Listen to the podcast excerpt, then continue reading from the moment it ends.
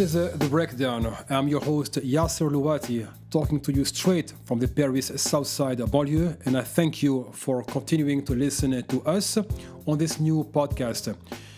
As the world is watching in horror or admiration to what's happening in the US. I'm referring, of course, to the racist killing of George Floyd by a white cop in Minnesota and the aftermath of the anger that has been sweeping across the United States. Well, that anger we have been watching in admiration and with our total support out here on this side of the Atlantic. Well, that anger has crossed the Atlantic and reached the capital cities of Europe London, Berlin, Madrid, to name a few. And I am report and I'm reporting to you from Paris today about the historic march that took place yesterday before the courthouse of Paris in the Porte de Clichy uh, neighborhood.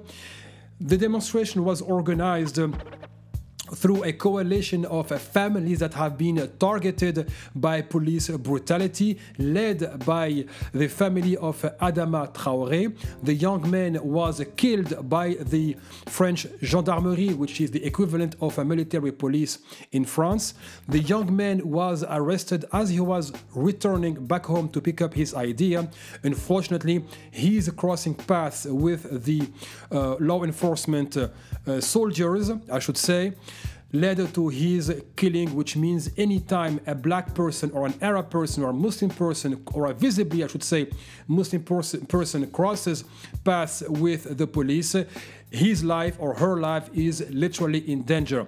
The connection today is that what happened to George Floyd on the 25th of May 2020 is exactly what happened to Adama Traoré in 2016 when he was arrested and died because of uh, the police officer or the gendarmerie officers sitting on him and crushing his uh, throat and uh, chest. the same te- uh, arrest techniques were applied against him and it sparked a new wave of outrage among the black and Arab and Muslim population in France to demand not only justice for the killing of Adama Traoré, but the end of police brutality and, dare I mention, the structural problem of white supremacy in France, the racist ideologies that have been applied against minorities in France, not only through the police, but also through state institutions.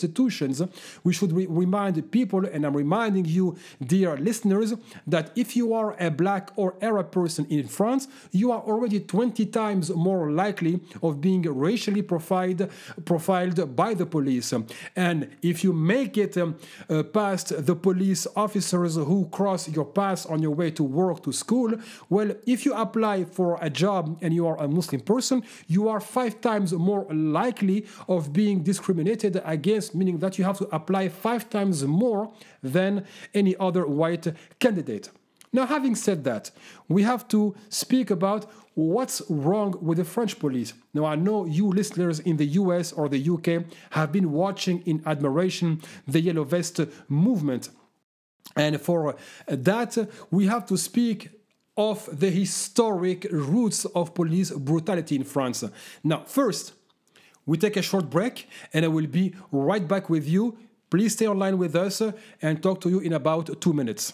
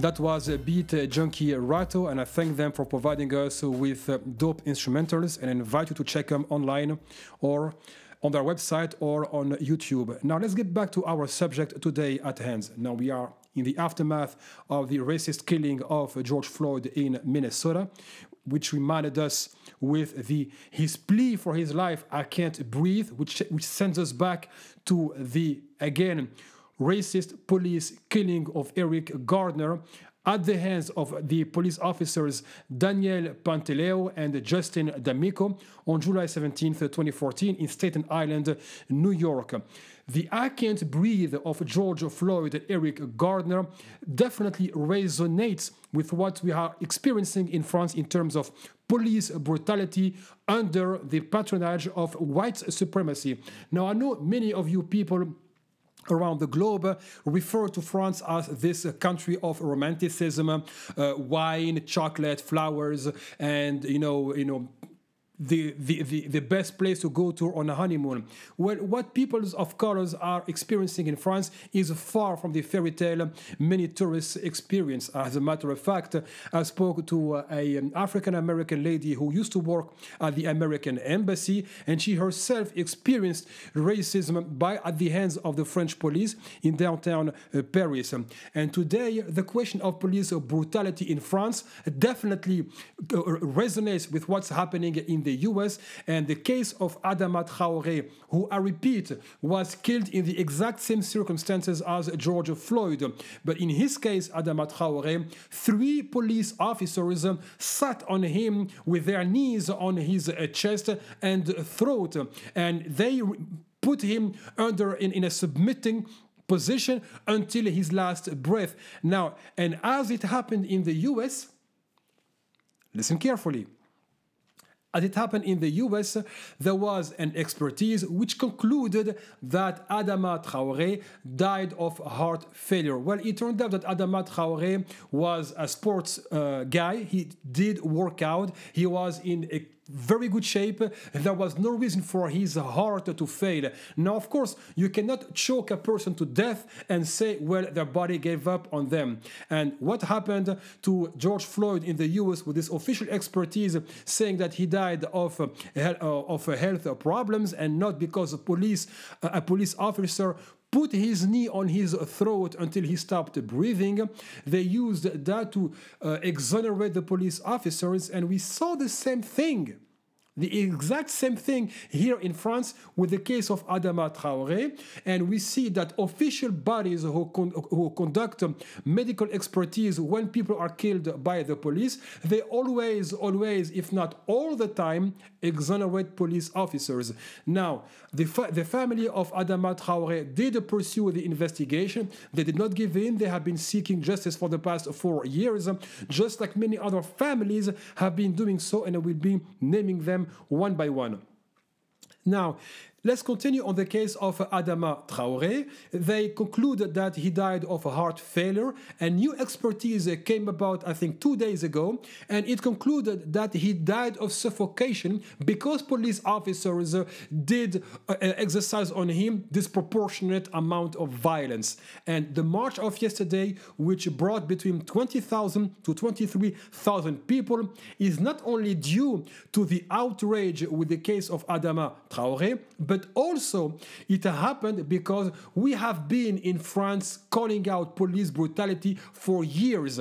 And as the French Republic, as we know it today, is becoming a very weak regime, and I will come to it a, a bit later, the police is perceived as the last line between the French regime and the angry people who are fed up not only of uh, Uh, economic discrimination or economic inequalities, but minorities who are always the first to experience um, inequalities in our banlieue, in our what we call quartier populaire, which is working class neighborhoods. We are always the first to experience uh, economic hardship because we are the first in lines uh, to uh, in job insecurities. We are the first in line against whom unfair economic policies are applied. I will not get into why this happens in France today, because if there was solidarity among the working classes, none of this would happen. But capitalism not only has managed to divide between working class people, and there was uh, some, uh, there has been racial tension between working class working class people from Africa, blacks and Arabs, and the white working class, which saw them as a threat because they would be uh, they would be accepting lower salaries, whereas they were trying to kind of climb the social ladder, even though it meant for them experiencing economic hardship and not being fully valued by the capitalist system. Now, in our banlieue today, what's going on is that we have a police force that is not only perceived as an occupying force, but also an aggressive statement by the French state saying that this is where you belong, do not come to other neighborhoods. And that's why many of us leave the banlieue to go, let's say, for example, at night, or when, when we used to go at night to downtown uh, Paris, we always have to experience racial profiling. And my son himself, who tried to be a police, who wanted to be a police officer, already knows that the French police is racist, the French police is aggressive, the, the French police is dangerous. And that and he internalized this idea as early as the age of I think 8 years old because he saw because one day I'm just as you know a small you know uh, story I, I want to tell is that he went to a police officer and we lived back then on the west side of Paris and he went to him and asked uh, someone to take a picture with him and the police officer because he was impressed by the uniform and the gear you know that the police officers had. And the police just you know looked down on him and told him oh that's illegal. You know sorry we can't do that. Move on. And i'm like i just looked at the police officer and i'm like do you have any idea how this kid is feeling right now just a few moments ago, he looked at you as a savior, a hero, and he saw in you a person he wanted to become. Well, thanks to you, I think he's gonna change his mind. His mind. Now, time passed, and I did not tell my son to stop wanting to be a police officer, and he by himself by watching the news, by watching what's happening around him in the in the banlieue, we live on the south side of Paris, by watching the news and how the Yellow Vest movement has been crushed by the police, by watching uh, and understanding that the police is always protected and he, and him not being able to see police officers brought to court to, to be exposed, not only to be exposed, but for victims to seek justice. I think after some time, maybe speaking with his friends, his black and Arab friends, he ended up believing that there was no place for him in the police. Now, talking about the police, which is again, as I mentioned it earlier, the last line between French people and a crumbling regime, let's go back to its genesis and understand that the violence we are calling out today is has been here for almost forever. Now, first, what few people know, uh, the French police or the police nationale in English, the national police as we know it today, was born, listen carefully, 14 August 1941. Who was in power in 1941 in France?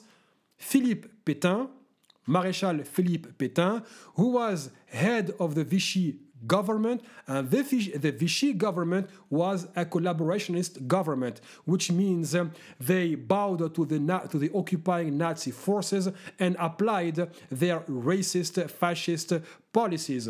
Now, Philippe Pétain, who, is, who was heading the Vichy government, which was a far right government, signed a decree on 14 August 1941 which brought to life the new police corps as we know it today.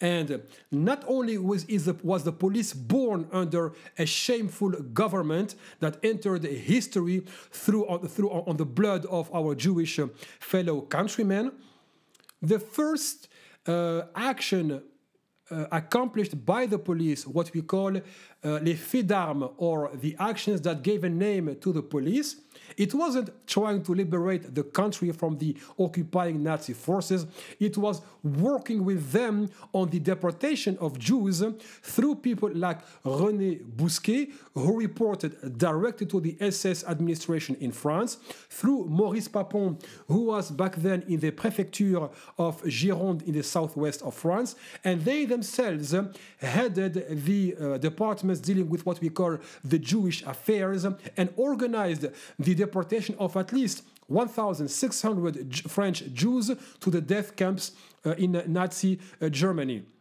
That's not nothing. That means the French police, as we know it today, when you see a French police officer, he's wearing the uniform of an institution that was born under Nazi Germany, of course, through the Vichy government. Now, that anti Semitic violence applied by the Vichy government was not put to an end after the end of the, uh, of the Second World War in 1945. Far from that, the people who organized and orchestrated the deportation of Jews and the application of, of anti Semitic policies remained in power. And the case of Maurice Papon speaks volumes because Maurice Papon was the head of the police in Paris in 1961. What happened in Paris in 1961? Between 200 and 300 Algerians were killed, massacred by the police. 17 October 1961, the independence movement in Algeria was gaining momentum, and Algerian independence, independence activists organized a march to show the widespread popular support of the National Liberation Front, the FLN, in Algeria. And the order given by Maurice Papon was to kill those Algerians. So much so, they had so many corpses that many of them were directly thrown into the Seine River. And to add insult to injury, what happened as Algerians were being killed? People were cheering as Algerians were brutally killed and police officers walking out of the crime scenes with their hands filled with blood and their uniforms stained with Algerian blood. What happened to the police officers back then? Absolutely nothing. Maurice Papon not only was a state official under the Vichy government with the blood of over 1,600 Jews on his hands, but also the blood of over 300 Algerians as he killed them in 1961. Well, guess what? Maurice Papon was never sacked. The police forces were never purged, and many of the officers who were in place before the liberation of Paris and afterwards remained in position and kept their careers on track. And in the case of Maurice Papon, it is quite blunt and blatant that the support he enjoyed at the highest levels of the French state allowed him to become, listen carefully, a mayor, a member of parliament, and even a minister, the minister of budget in as, uh, um, as late as 1981 under President Valéry Giscard d'Estaing. What does that say about the French state and the racist policies which are deeply ingrained in its institutions? First, we have to remember, even before the police was created under an anti Semitic uh, government, we have to remember that all the constitutions of the French Republic were written as France was, was either involved in the slave trade or colonization. Listen carefully, and I'm going to repeat this. France is a colonial republic, meaning that racist policies have been an integral part of her history. You cannot make people believe that a country can have all of its constitutions written as black and Arabs and Asians are reduced either to slavery or colonized and treated like sub subhumans, and then ask us to believe that there's no racism running through the veins of the French Republic. You cannot speak of the French Republic unless you call it a colonial republic. And what happened to blacks in the West Indies and Arabs and blacks in Africa and Asians all uh, in, um, in, in Vietnam or what used to be called back then Indochina, they were not isolated incidents. They were they were policies thoroughly designed to maintain white domination. And the most the cruelest example of such racist policies was Algeria, when there was a hierarchy between what they called Europeans and the indigenous peoples. Now, fast forward, And let's get back to 1961. We have Maurice Papon killing over 200 people, if not 300, in downtown Paris as people were sitting in their cafes. So when you walk down the bridges of Paris, uh, the, the, and I'm going to name it, is the um, Alexander III uh, Bridge between the 7th and the 8th arrondissement of Paris, or let's call them uh, uh the 7th and 8th district of uh, downtown Paris. On that bridge, people were being thrown into, onto, uh, into the Seine River in total impunity, and nobody so far has been held accountable. Maurice Papon went through his trial in uh, uh, 1998. Right, he was expected to spend the rest of his life in prison. Well, the rest is uh, history. Now, let's continue from the 1960s. All right, actually from 1961 to 1967 in the West Indies, in Guadeloupe before even the, May, the famous May 1968 uh, riots uh, took place, the French police was behaving as a racist occupying force in Guadeloupe. And white police officers, after a demonstration for equality led by uh, black West Indians in Guadeloupe, what happened? They shot and killed nearly 100 people over there. Now, you mean to tell me that after deporting Jews, after killing between 200 and 300 Algerians in 1961, the killing of blacks in 1967 was also an incident of history? Come on. But I'm not done with the history of the French police. The 1970s were marked by the brutal killing of at least 15 to 20 Algerians, and I'm talking about youngsters people who were my age when I was playing football or what you people call soccer in the suburbs, in my case, on the, in the south side of Paris. Many other police officers had served in Algeria as soldiers during the brutal repression of the Algerian uh, independence movement. And for them to quote them, and you can find it out in many of the interviews of those people, to them, the war against Algerians was not over. And they had to continue the war in the banlieue of France, be it in Paris, Lyon, or Marseille. That police violence shocked so many people, destroyed so many lives, so many families, that in 1983 took place the historic March against racism and for equality, the famous 1983 march. And this march for equality and against racism, which took place uh, between October and December, began in the city of Marseille because people were fed up with police brutality and walked from Paris down south all the way up to Paris. And that's 900 kilometers or about 600 miles. And by the time a handful of people left Marseille, when they got to Paris, they became 100,000. And that historic march put blacks, especially Arabs, onto the political chart of France. Why? Because for the first time, they did speak as political subjects people who spoke for themselves, who organized to say, enough is enough. We belong here. This is our land as much as it is yours. And not only you owe us the liberation of France, when people like you and the state were collaborating with the Nazis, the indigenous soldiers freed this country from the Nazis, and our parents rebuilt this country because there were not enough men left to do the work, and many of them refused to do the job of rebuilding the country.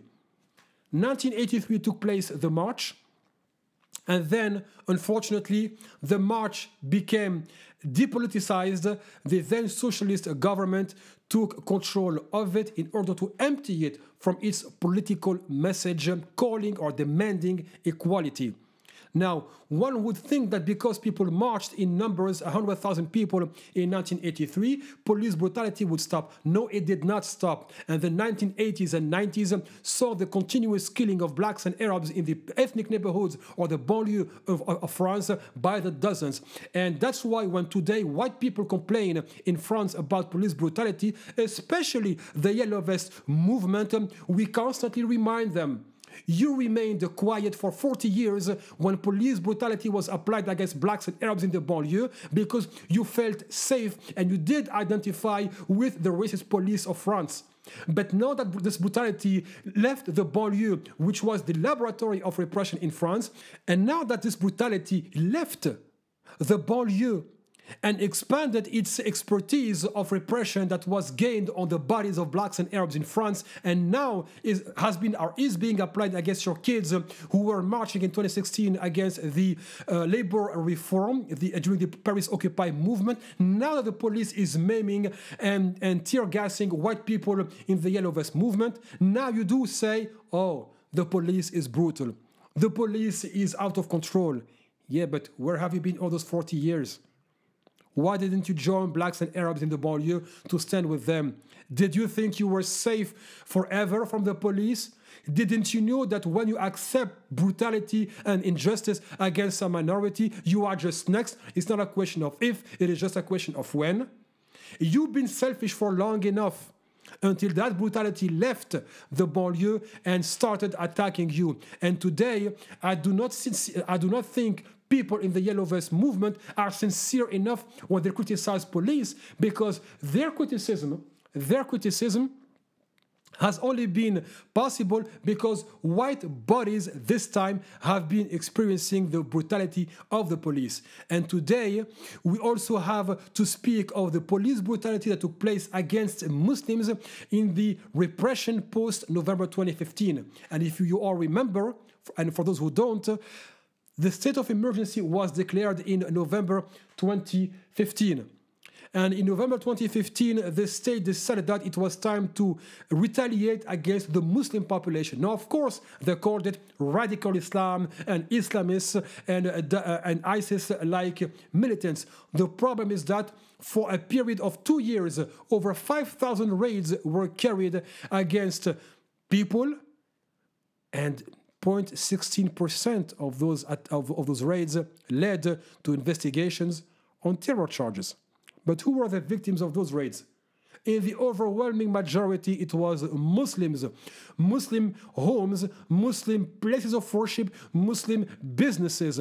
And once, and I'm targeting right now the very left that we are supposed to be allied with, the French left remained silent as the state was raiding and thrashing and ransacking Muslim homes, businesses, and places of worship. When they remained silent, I knew that back then they were going to be next. And guess what happened?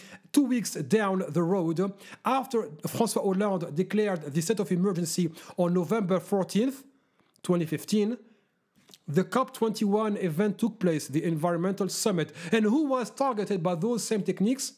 Environmentalists, union leaders, anarchists, in their very homes, in their very businesses, in their very offices, and as they were demonstrating outside the building of the COP21 event.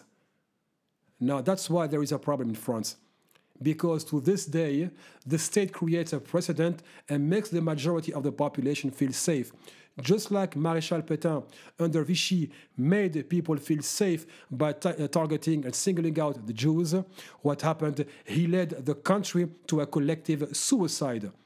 And today, the French government is repeating this, the exact same thing, and white people are waking up, but unfortunately, they are waking up way too late. We take a short break, and I will be right back with you to speak about what's happening today with the French police the consequences of police brutality, and the many cases of blacks and Arabs being killed by the police, and why this police is only the reflection of a crumbling regime under Emmanuel Macron, and why the only way forward is not only for the regime to fall, but for a redefinition of national identity, and where the French Republic should be standing. Stay with us.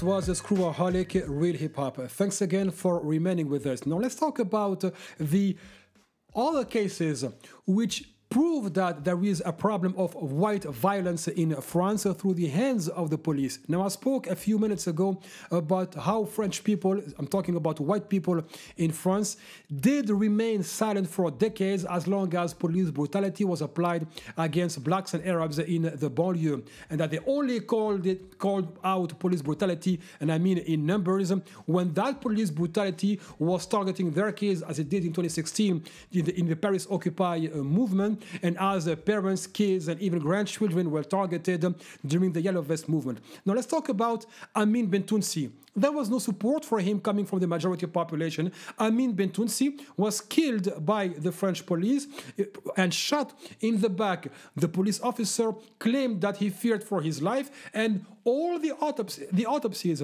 and all the, exper- the expertises called for by uh, independent, uh, independent bodies, excuse me, proved that the police officer was at no time threatened and that he was in no position to claim to act in legitimate self-defense. Now, his sister Amal Bentounsi led a, a five-year struggle to seek justice and make sure that those police officers uh, are put to trial. And for the first time ever in France, a police officer was tried and then condemned and sentenced to what we call prison avec sursis. And that could be translated to a suspended prison sentence. Now, of course, it there is the frustration remains there because the police officers uh, did violate their code of conduct. They killed an innocent man, regardless of the accusations brought uh, after he died, to make him look like a guilty person who deserved to be put to death. Nevertheless, the condemnation and the sentence uh, pronounced uh, against those police officers proved that uh, you cannot seek justice against the police unless you are ready to sacrifice everything for several years. And maybe, perhaps, hopefully, you may get a sentence as the one obtained by Amal Bentounsi for the killing of her brother by police officers.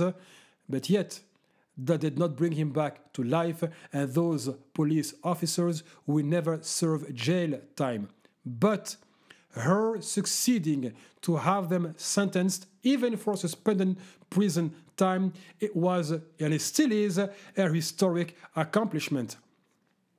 Now, for those of you abroad thinking that this violence may be sporadic and happens from time to time. I know you may be changing your mind, but there are cases that do change the course of history. And among those cases is the death, the killing of Malik Oussekine in 1986. He was 22 years old, he was a student, and he was participating in a uh, student demonstration.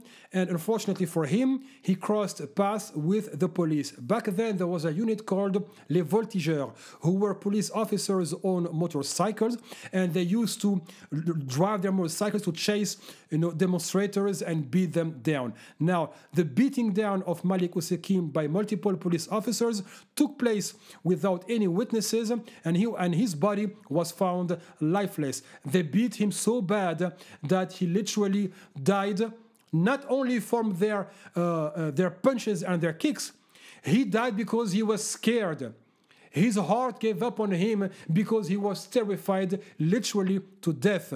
And the killing of Malik Oussekine led to a change of um, the dogma or the doctrine of law enforcement or how police officers and the police forces um, intervene when demonstrations take place. And from then on, the doctrine was that you keep demonstrations away. It took the killing of Malik Oussekine for that to happen. Now, today, the doctrine has completely changed, and what happened to the Yellow Vest movement is the application of a change of doctrine, meaning that police officers do not no longer keep at bay demonstrations, but they walk to them and seek what we call contact. They seek to literally chase them and beat them and put them to submission. And that's why the numbers of police brutality victims during demonstrations kept have been growing for the past at least five years. this is not this is not something you can minimize because the police now is literally confronting demonstrators instead of keeping them at bay. Now, when you look at yellow vest activists or uh, demonstrators and you see them without with their eyes being blown up or their hands being maimed, you know that there has been a change in the doctrine of the police forces. The case of Malik Oussekine also speaks volume on the so-called integration of descendants of the colonies. Malik Oussekine was born in 1964 and when he was killed, his sister testified that his ambition was to finish school and become a Jesuit priest. His father had fought along the colonial uh, troops, and this sends a message. When you serve France, and as a soldier, you are treated like garbage, the way France did with its own colonial Frances that turned against their own brothers and sisters and their own neighbors in order to keep France in Algeria. And those soldiers are not, in, are not only treated like subhumans, but their kids are killed. What does that say about France and its acceptance, supposedly, of non whites in into the national body? Now, let's talk about this national body. In 2016, as the police were raiding, ransacking, beating down Muslim fathers, Muslim mothers, Muslim daughters, Muslim sons. And as mosques were being ransacked, nine out of ten French people had, quote unquote, a good opinion of the French police. That survey was conducted on June 2016 in the midst of the state of emergency, which means that white people in France, the majority population, did identify with the police and did not care about police brutality in the suburbs against Muslims, against blacks and Arabs. Fast forward to 2020. January of 2020, a survey comes out and shows that French people have a very low opinion of the French police. 43% of French people had a good opinion of the police. But what happened in the meantime for the majority population to switch from fully, fully supporting the police, despite its violence against innocent Muslims, I remind you, dear listeners, over 5,000 raids were carried against Muslims. 0.16% led to investigations on terror grounds. That means that state of emergency was an anti Muslim state retaliation. It wasn't about chasing terrorists around. It was about sending a message. And I'm quoting a prefect in the Grand Paris area speaking to Muslim clerics, complaining about the police that had ransacked their places of worship. And the prefect says, we have to send a message. All right? We have to flex our muscles and show public opinion that we are doing something. And that spoke of volumes because as the French state was supposedly fighting terrorists, it was fighting its own Muslim population. And the majority of the population in France supported that. And today, only 43% of them support the police. Why? Because that police brutality has turned against white people through the Yellow Vest movement. And we saw what happened to the Yellow Vest movement, which lasted for over a year, every Saturday marching, every Saturday people getting memed, people losing their eyes, people getting broken ribs, people getting arrested now, when Muslims were complaining about that violence, when blacks and Arabs were saying the police is killing us and nobody is doing a thing about it, nobody did something about it. Nobody came in support. In 2005, when the suburbs, when the banlieue rose after the death of Zyed and Bouna, who were, were so scared of the police despite them not having done a thing. They saw the police and they ran for their lives and hid in an electrical post. They got electrocuted to death. Zyed and Bouna remind us why our kids run away from the police. This is not a Republican force in the French sense of the word. This is not a legitimate use of violence. This is state sponsored brutality, legitimized on the bodies of blacks and Arabs and accepted by the majority population. And today, once that police brutality turns against white people, they come around and say, We have a problem with the police. And what happened yesterday was a sign that the police is a national problem in France. It is not an institution that has oversight or which is subjected, excuse me, of oversight. Nothing controls the police in France. The police is out of control in France. Don't quote the so, the so-called IGPN or the institution that is, that is called the police of the police because it is constituted of former police officers. Now, how can police officers investigate on other police officers and, for, and us to expect accountability, transparency, impartiality? That is just impossible. Now, the fact that today there is widespread agreement that we have a problem with the police does not hide the fact that the police is only a reflection of the crumbling Fifth Republic or the current political regime. Let me explain. In France, we currently live under the Fifth Republic with the constitution that was passed in 1958. The constitution was passed in order to bring back to power Charles de Gaulle and have him president of the country. But that regime is, to quote Patrick Weil, who is a Yale legal scholar, is a compromise between the monarchy and the republic because the president has such overwhelming, unchecked powers that in France we call him the Republican King. And this regime under Emmanuel Macron is crumbling. The violence of the executive branch of power has been displayed for the past 50 years. It has weakened the judiciary. It has weakened parliament.